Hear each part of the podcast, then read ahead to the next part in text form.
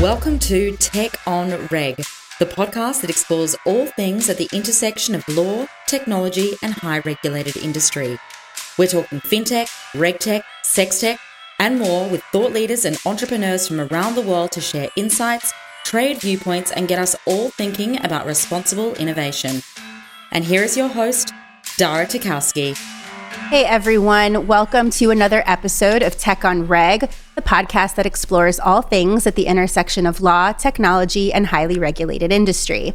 I'm Dara Tarkowski, your host, and today we also have a returning co host to the show, Randy Rivera, Executive Director of FinTEx and founder of Keen Advisors. Welcome back, Randy. Thanks, Dara. Lovely to be here.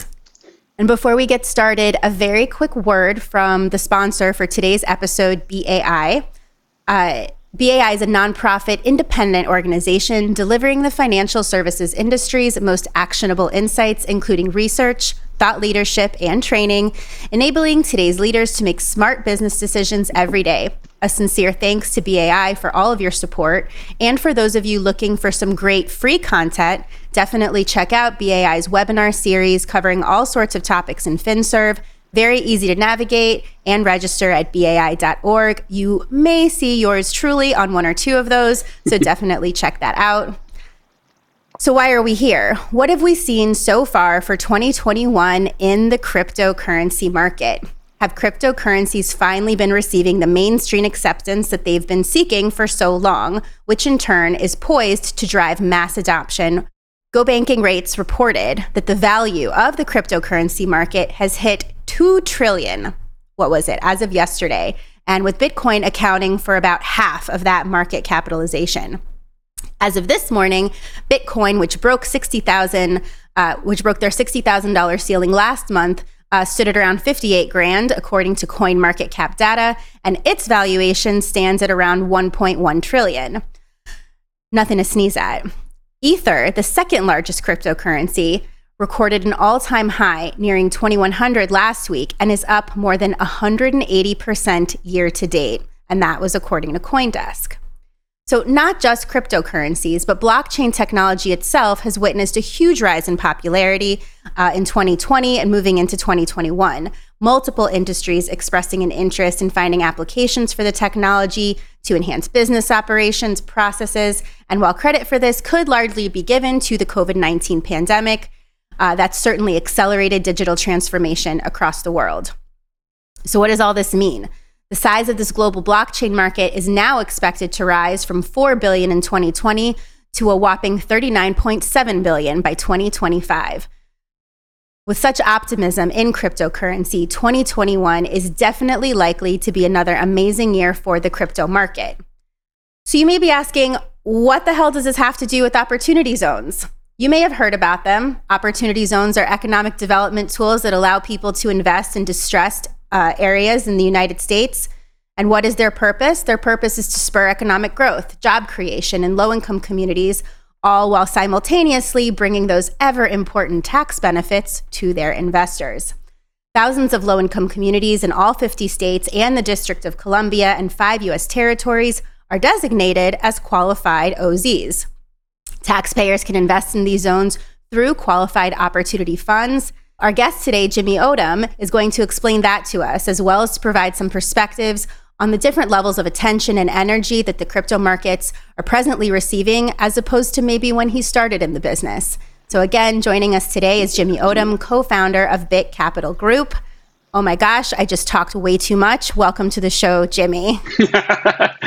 hey, everyone. Dara, Randy, it's a pleasure. Uh, to all of your audience, thank you for the uh, opportunity to kind of communicate this, um, it is very much an exciting time, just from you know economic development um, POV, but also just from a you know computational or mathematical industry and computer science. This is probably the most exciting time that I, since I've been alive that this technology has provided so many areas of improvement for society and for humanity. So really excited to get into that today. Awesome. Yeah, Jimmy, we appreciate you joining us today. Uh, what I'd love to do before we jump into the meaty matters, because I think that uh, I got to know you yeah. a long time ago in Chicago um, when you, you, with some of yeah. your prior companies. How does a serial entrepreneur discover crypto? before it was so hot as it was today. I know you and I have had many moments Yeah. of discussions around crypto, um, and you always are passionate about it. But maybe you can give us a little a little sense of how how you came to find. It. Yeah, absolutely. So I, I have to give uh, uh, all of the credit to my co-founder, who ironically is also named Jimmy. So Jimmy Thomas.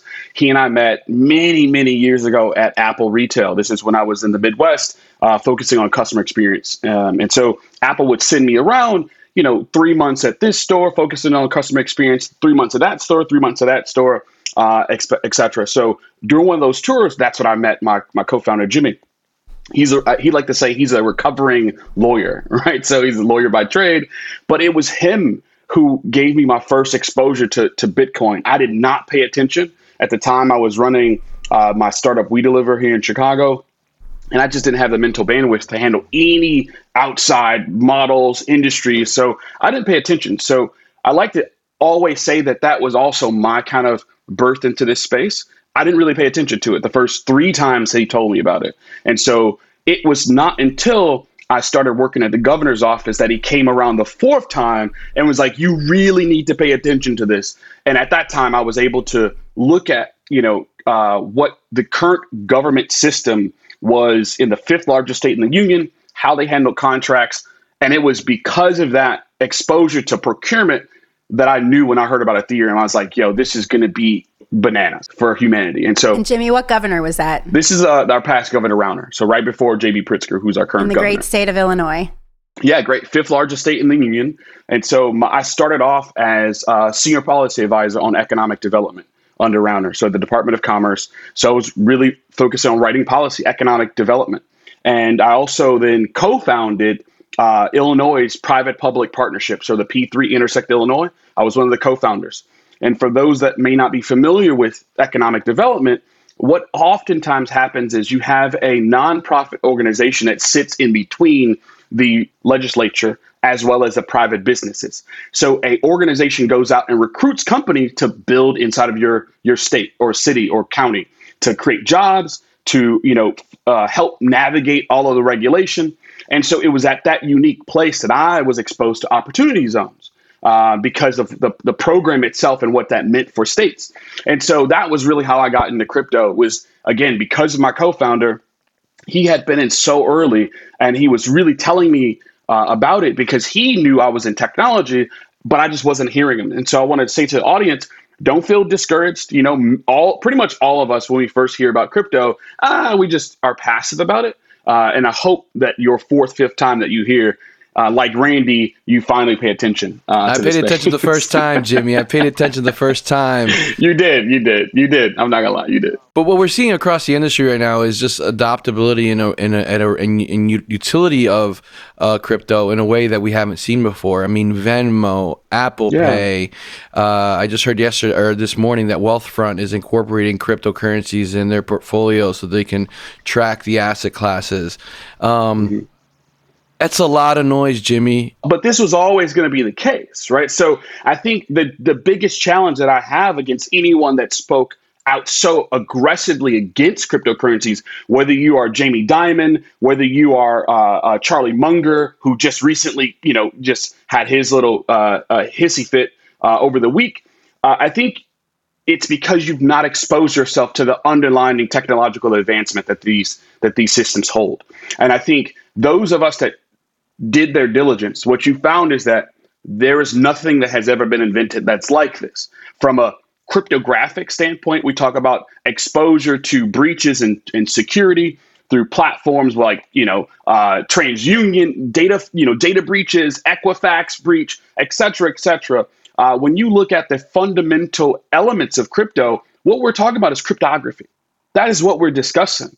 We're talking about what happens when cryptography meets money or information and money. So Bitcoin, which I think gets thrown over most heads, is Bitcoin means bit as an information unit, which goes back to the likes of uh, Claude Shannon discussing information theory. So we're talking about information money. What happens when information and money are brought together?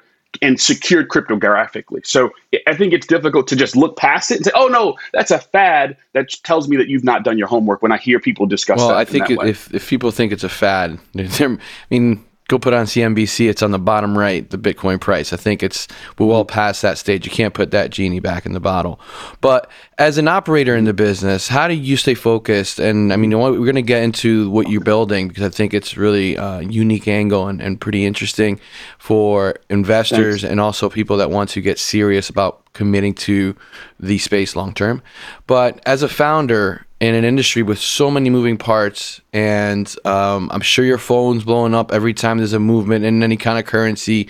How do you stay fo- walk me through how you stay focused as an operator right now, um, given all the noise? It's a really good question, and I and I think that um, you have to have a grounding. I think that's the only way that you can stay uh, dedicated and directed. What's your true north? And so, for my co-founder and I, we focus holistically around the emergence of this term called proof of work meaning the evolution of a system that's based solely off of uh, competition.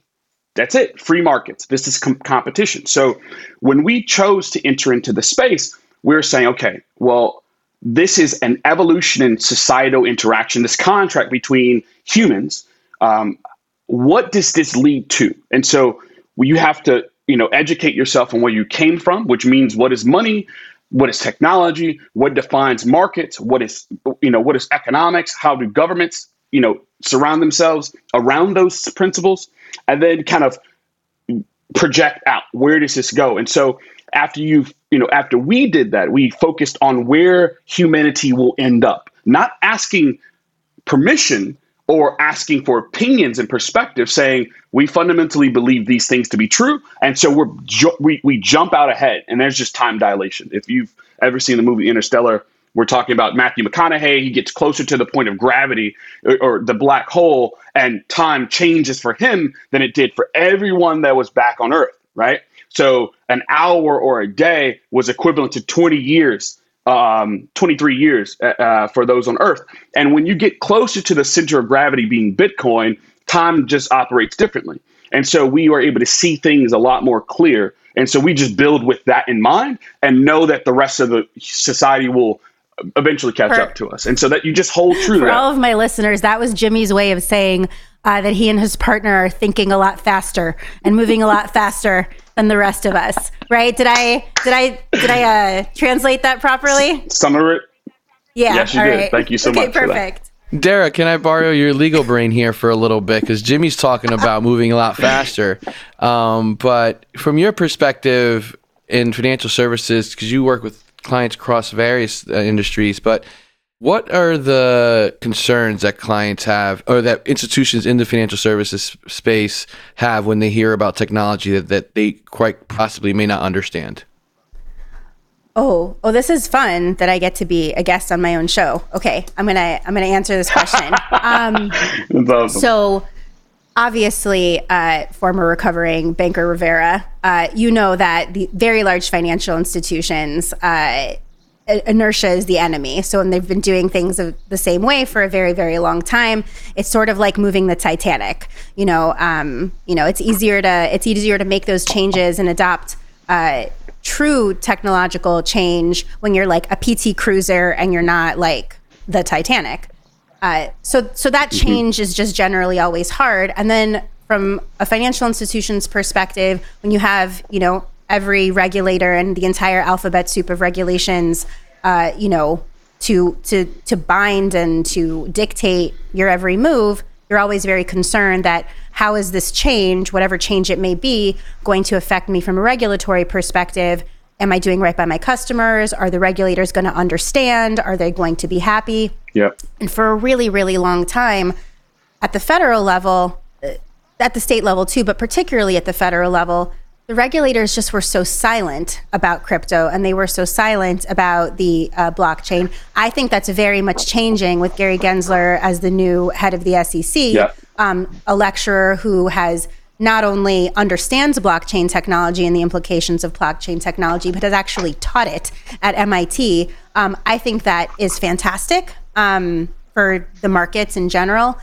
But you know, I know we're talking about crypto right now, but I think it's important for everyone. Jimmy, I'm totally interested to hear what you think about this. Is that the underlying blockchain mm-hmm. technology that is the fundamental basis for you know the crypto markets has so many far-reaching and widespread applications that are actually incredibly compliance friendly. You know, Jimmy alluded to the data security part of it before. I, uh, you know, as a practicing lawyer, I love the idea of smart contracts. Making sure judges, you know, understand how those work yep. uh, is going to be, you know, another challenge. But there are so many things that this technology can be used for to actually enhance compliance, um, from financial services to any highly regulated industry. Um, so, but like, change is hard. Banks don't like it. A lot of people don't like it. But here we are. Gary Gensler is going to make us do it. What's your thought on that, Jimmy? Yeah, I think they're spot on. I mean, uh, if we question the incentives or the motives from anyone that's a proponent against this technological advancement, you quickly understand it has nothing more than to be motivated by uh, uh, protection, right? I want to protect the system that I've come to dominate. I'm I'm the de facto standard. All things cascade or value are derived from from my products, right?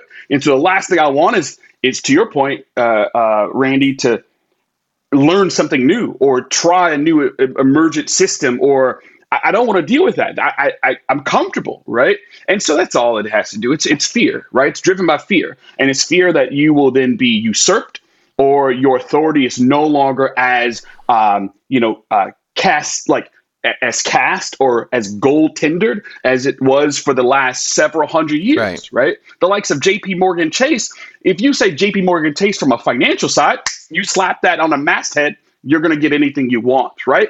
But in this new system, JP Morgan Chase actually is at the backside of the emergence. Right. Right. And so I think that's all this has to do with. And so, you know, Dara's point is, you know, you've got imagine just the impact of smart contracts on the legal system. Corporations that are essentially autonomous, that they are levers, whether it be as a shareholder or, or a, a co founder or a board member, all of these transactions are programmatically facilitated. Imagine the amount of inefficiency that we remove from a system, and that value then goes elsewhere. And so, you know, there's no question that whether or not this is valuable for humanity or we as a group of people, humans, evolve, evolve as a result of that. I think that's that's a it's a given. That question is who has the incentive to stop that emergence from manifesting? And I think you just quickly, they've already identified themselves. Every single person that's that chose to speak out against and did not educate themselves or their their customers, I think that's they've already kind of painted themselves and and that's what proof of work will do right. to you. Well, let's take let's take that because I agree. I mean, I think it's it's pretty well documented what people's opinions are, and now um, and the, the, fact of the matter is the how fast the technology is evolving. If you are just picking it up now, you know you miss a lot of the context and a lot of the learnings that came from the the, the progress and, and and and the involvement. But in this case, what you've done is you've taken um, with with your business now to kind of go back to that. You've taken this technology, yeah. this tool, um, this this currency, Bitcoin, and you're melding policy to create a new product. Yeah. I mean, uh, yeah. tell us a little bit about um, the Bit Capital Group and you know what you've done, what you've been doing over the last two years, especially the last twelve months in COVID, while you've yeah. been hiding. Yeah, I've been. You know, I, I again, I, I, can't thank you guys enough for just allowing us to have the ability to have this conversation. It's a very nuanced industry, right? To talk about crypto and then to talk about opportunity zones. That like you know they don't marry we were the very first fund that's ever been created in, underneath this program to, to facilitate this. And so, you know, I, I owe it to, you know, Governor Rauner for exposing me, confidently exposing me to economic development, and then putting me in a, in a position to help design systems that will foster more business creation in, in inside of the state. And so it was because of that when I was exposed to ozones, I was like, wait a minute, like this is the most massive program in the history of the United States. It's bigger than FDR's New Deal. That's how large opportunity zones from a structural programmatic standpoint have the ability to impact the United States on. And what do I mean by that? Is, is essentially what you've done is, or What the IRS did is they created an incentive to private investors to fund the development of America. So instead of the government saying we're going to tax more citizens to then build out infrastructure, let's allow the in those who have to incentivize them the carrot and the stick to develop communities. That's really the program. That's a, you know the the simplest way. And so, no, Jimmy, ahead. I think I, I, I get I I I mean you framed the program really well. But I mean, there are some yeah. cynics out there that really say that the Opportunity Zone program. This can be cynics anyway. Fair, but like, I mean, I think some of their points are, are valid, right? Like, where is the impact in the communities? And I think because of the nature of the. I can tell. So let me kind of let me I, let, me frame this a little bit because I think Go, it's important. Sorry. Yeah. I'm really excited for the crypto cynics and the ozone cynics to like right. converge, and then we have like all the cynics, to class. all the cynics in one, in one spot. That is the same person. They're gonna just look in the mirror and be like, "This oh. is probably." Are they? Are is, they the same person though? I don't know that they're the same person. Not. I'm just. I, they're probably not. I don't know. I think I feel like there's a Reddit group right now being created as we write as we as we speak on this pod, podcast about um, the the Stop oversight. lying. You know the cynics are not on Reddit. They didn't. They've never visited Reddit. They don't even know what the All slash right, R fair. is. Um, so. But let's talk about it because the challenge with opportunity zones is it's a yeah. long term incentive program. You're talking about community capital for ten years, um, and you know, in communities yeah. where change has not been their friend. So I, I just argue that investment's not been flowing in that direction.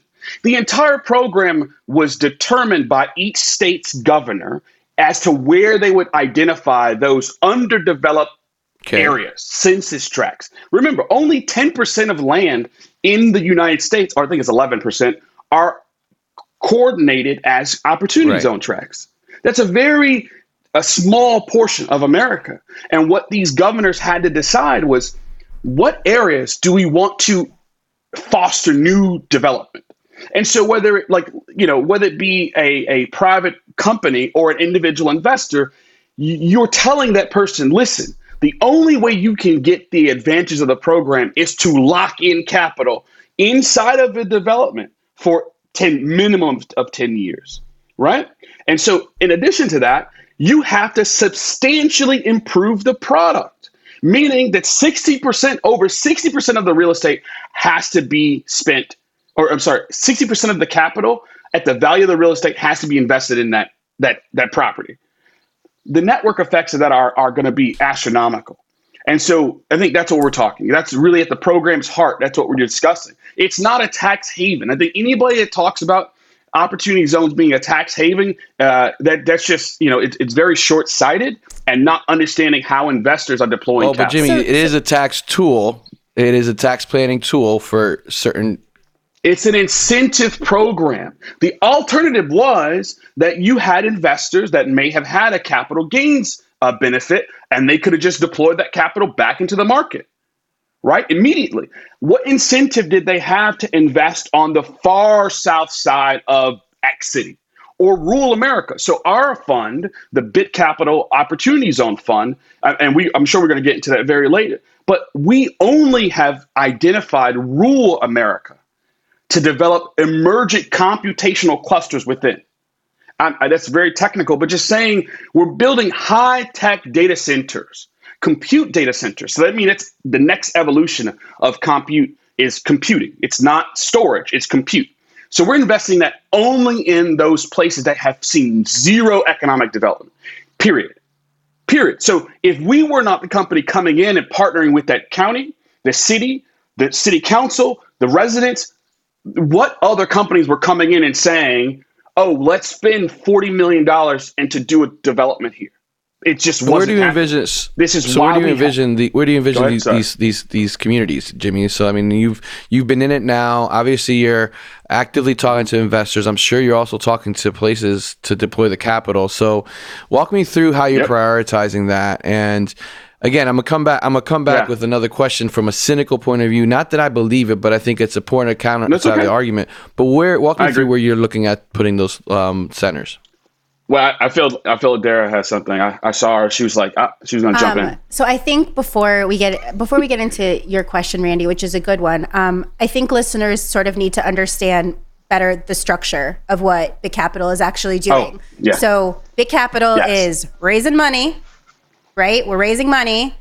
and the purpose of that raising money is to deploy it in the projects that you guys think are the right opportunities within these opportunity zones to build these fancy schmancy data centers as you as you call them for the purpose Mm-hmm. um, uh, for the purpose uh, of operating in the cryptocurrency space right like high level high level So, high yeah, level that's- that's, what's happening So, so I want to add a little bit more color. So, but you're spot on. So, we are currently raising capital only from accredited investors, right? So, if you're not qualified as an accredited investor, I'm sorry that this program does. At least our our fund uh, can't work with you. But uh, for anyone curious, you can go to bitcapital.fund. So that's bitcapital.fund.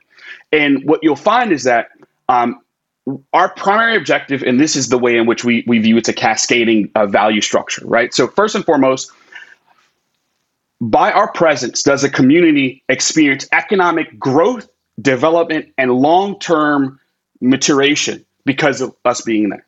First, so job growth. We have to create more jobs in our cycle of deployment than all projects that had been previously uh, uh, activated. That's kind of one of our personal stipulations. We're the very first crypto fund that has existed in, underneath this program. So that's the first thing. That is our kind of value structure. So first, job growth. We are only partnering with the community to facilitate that. So we're not just running in and saying, "Hey, let's just build a data center." No, it, it- actually, it's a collaborative process, which is what I learned from economic development. So from Intersect Illinois, that's what I learned is that you cannot have a private company come into a community and build out and expect to be successful. You also can't have the the edicts from the legislature determining what success looks like. It has got to be a collaborative uh, experience, and so that's the second. Thirdly, is that are we able to turn these rural areas into what we are calling computational corridors? That's our own term. So, what we mean by a computational corridor is if you are at the front of an emergent industry, and this industry has not been defined, meaning that every day an, a new evolution takes place, that means that there's no boundaries on what you can create. And so, what we want to do is to allow our projects that we deploy our capital into to really become economic hubs for that region. So, can you imagine a scenario where, where rural central Washington essentially turns this you know, underdeveloped region into an economic hub where entrepreneurship surrounds them. The universities are connected to the council, the city council, and the private company and the citizens, and they're all facilitating inside of this one central region. Well, that's everywhere across the United States that we can create these renewable opportunity structures. That's the kind of the structure. And at the end of it, our investors, our LPs or limited partners, experience a massive economic benefit because of this program. So, you know, their job is to deploy, give us capital that we partner with the city, the county, the, the residents, and then our technology to then foster economic development for their benefit, but also the long lasting benefit of the communities that we serve. Aside from us, there was nothing happening here. That's the thing I want every skeptic and cynic to consider. There was no incentive, or what incentive did companies have or private investors have to go into rural Washington, rural Arizona, rural Illinois, and deploy 50 to 100 million dollars of capital? Please show me where this money went Yeah. over the last Yeah, Randy, 25 show 'em. years. What was show me that. So before you critique this program, before you critique Bit Capital Group, before you critique any of us that are deploying capital, I challenge you, show us where that money was going in rural America, and then you can have a conversation at the table as to why we are not so valuable. Until then, allow us to work, allow the entrepreneurs to create value, allow us to stimulate the, the regions of the co- country that have not experienced your money, and then we can can- we can talk. So what I'm hearing is you're deploying capital across all the states, particularly in rural areas, right, which have historically Mm-hmm. been left out of the conversation of invested capital, Facts. right, and creating jobs. So Yep. you, I understand in this particular space nobody's done it, but have you seen opportunity zones work in such a unique way to the benefit of those communities in any across industries, not necessarily in crypto? I, so You know, I, I tend not to. You know, I, I learned something when I grew up. You know, I was growing up. My mother would always tell me, "Jimmy, don't count other people's pockets." So I don't tend to look at others in this space. We know how unique our project is, and that's kind of a tunnel vision there. So if we look at our project and our scope and our deployment, we we don't believe that there's anyone else that'll probably touch us in terms of economic growth and development because of how unique our project is and our program is, right? Um, and so I, I can't speak to everyone else, but I do know that there are some that are doing some really cool stuff. Um, but I, I, don't. Again, I'm not. I'm not tracking them in that and regard. Then, this is how you say. You asked the question earlier. How do you stay right. focused in an emergent industry, just you just blinders, man. Just focus on your thing and let everybody great. do now. Um, so rural is great, but then I have a question in terms of urban markets, right? Because I know a lot of leaders, and mm-hmm. um, I mean, Chicago is a great example. We have communities that are, uh, you know, hungry for job creation and uh, for invested capital in the communities, especially things as rich as uh, data centers, um, where you know for fact mm-hmm. is you, the fact is you're going to have sustainable long term leases in some of these buildings, which may or may not, may, may not yep. be at their optimal use right now. Um, how have you tackled the question of what are we doing in, in, in the inner cities, Jimmy? So you know, again, our our project we've experienced a lot of growth and investment into to cities in, in, in you know higher populated cities like Chicago, Seattle, New York, you know, etc. So that was a purposeful choice not to you know allow my brain and my partner's brain to be creative around what opportunity zones could could create. And so we wanted a very unique case that if we did not exist, there was no activity going to happen. And that was like how we chose to go and attack the problem. And so to anyone looking at investing in, in communities, I think that you should be driving from that POV, that perspective of if I did not deploy this 5 million, would growth happen? Is there any other scenario where growth would have happened? I think if that that's something that I, I track myself, and I think that's allowing me to have just really pride and joy about my work. Jimmy, I think this is all really, really interesting, and I um, really appreciate just the novel approach you're taking towards Thanks. Um, the opportunity that exists within opportunity zones because while I ask the cynical questions, it's not that I don't believe. I just think that people out there um, push back a lot on what opportunity zones can do. Uh, I'm curious. I mean, you've been at this now. I know you're talking to various different investors. What are they saying? I mean, how what's the excitement out there for these type of projects, and what kind of questions are they asking? What I'm noticing, uh, these are good questions, Randy, and thank you again. Um, I, I think what we are mostly seeing is a lot of education about the program. Many did not understand opportunity zones. They were not uh, communicated. I think politically motivation, uh, political motivation was probably behind that. Uh, and so you, a lot of our conversations are really us building FAQs, webinars to teach investors what opportunity zones are. Right. Secondly, um, it is what's our what's the impact for those that once they hear about the project, they are very curious about what's the impact? And we can give them very specific dollar deployment and then um, job creation and then tax benefit for the communities that we're that we're investing in. And I think that's how we measure our success. We're like, one, how many jobs are being created? What are our tax revenues that we're creating for that local community? Because we know where those taxes can go and what the benefit is of that. And then lastly is obviously like what's my return what's my return on my investment and then oh oh there's one other uh, how long and, and, and to your point a lot of them get a little bit oh wait it's a 10 year hold up and i think to your point randy it's like I don't think it's long. Exactly. And that's why I'm saying to most cynics and skeptics, like, you're not taking into account that capital has to be locked up. And we're talking five to 10 to two to 20 million that gets locked up for that length of time. And so I think you cannot undervalue what it's like for an, uh, an, investor considering that period of time in this industry. So those are kind of like the four questions that we get most frequently. We're finding that once you express the, the value of the project to them, I think afterwards, most are, and I would say most being over 60%, seem to be okay with the length of time because of the way we've structured our fund. Um, that they understand the value that's derived from those uh, that capital lockup. So you know, opportunity opportunity zones will fit a very conscientious investor. Those that want large growth ROI potential, I think that's where they're going to find. Otherwise, they just won't deploy that capital, and they'll just go ahead and pay that that, that tax, you know, taxation. And now maybe under President Biden, that could get as high as fifty plus percent. And so, if you imagine what that's like for an LP making the decision for their capital gains tax, I, I think you know bitcapital.fund is the website that you're going to need to visit because otherwise, uh, you want that capital to go to work as opposed to uh, being inefficiently deployed uh, by the government.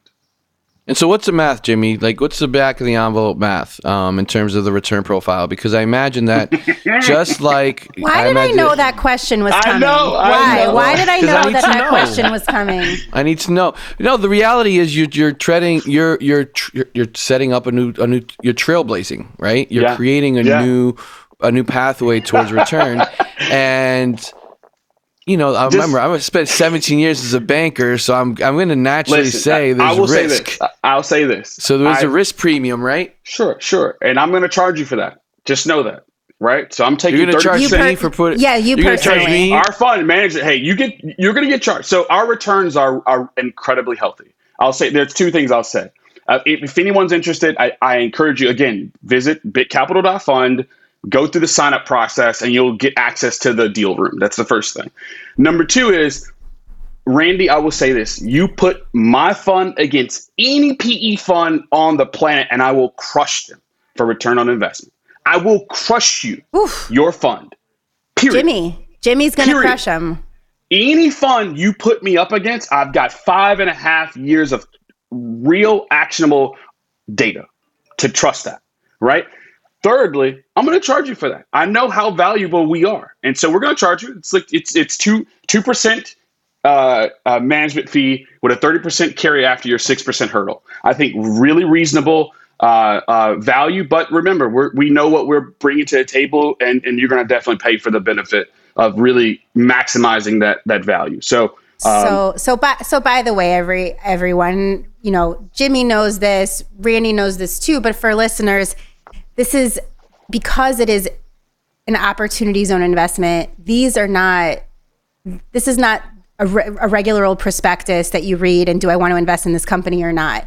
Um, make sure to talk with your lawyers, make sure to talk with your tax advisors, and understand what the total calculation looks like. Um, the IRS created the incentives for a reason. Um, the program is nuanced and it is complicated. Um, so make sure you've got you know your other professionals around you so you can understand your entire equation. Not that Yes. the stats that Jimmy just rattled off aren't incredibly impressive, but they're only part of the equation. They're not all of the equation. Now I feel like I've done my lawyerly duty. No, that's fine. I'm with my you. I, am just telling you how much I'm going to charge you. That's all. That's all I'm saying. I- This is- that's what I'm charging.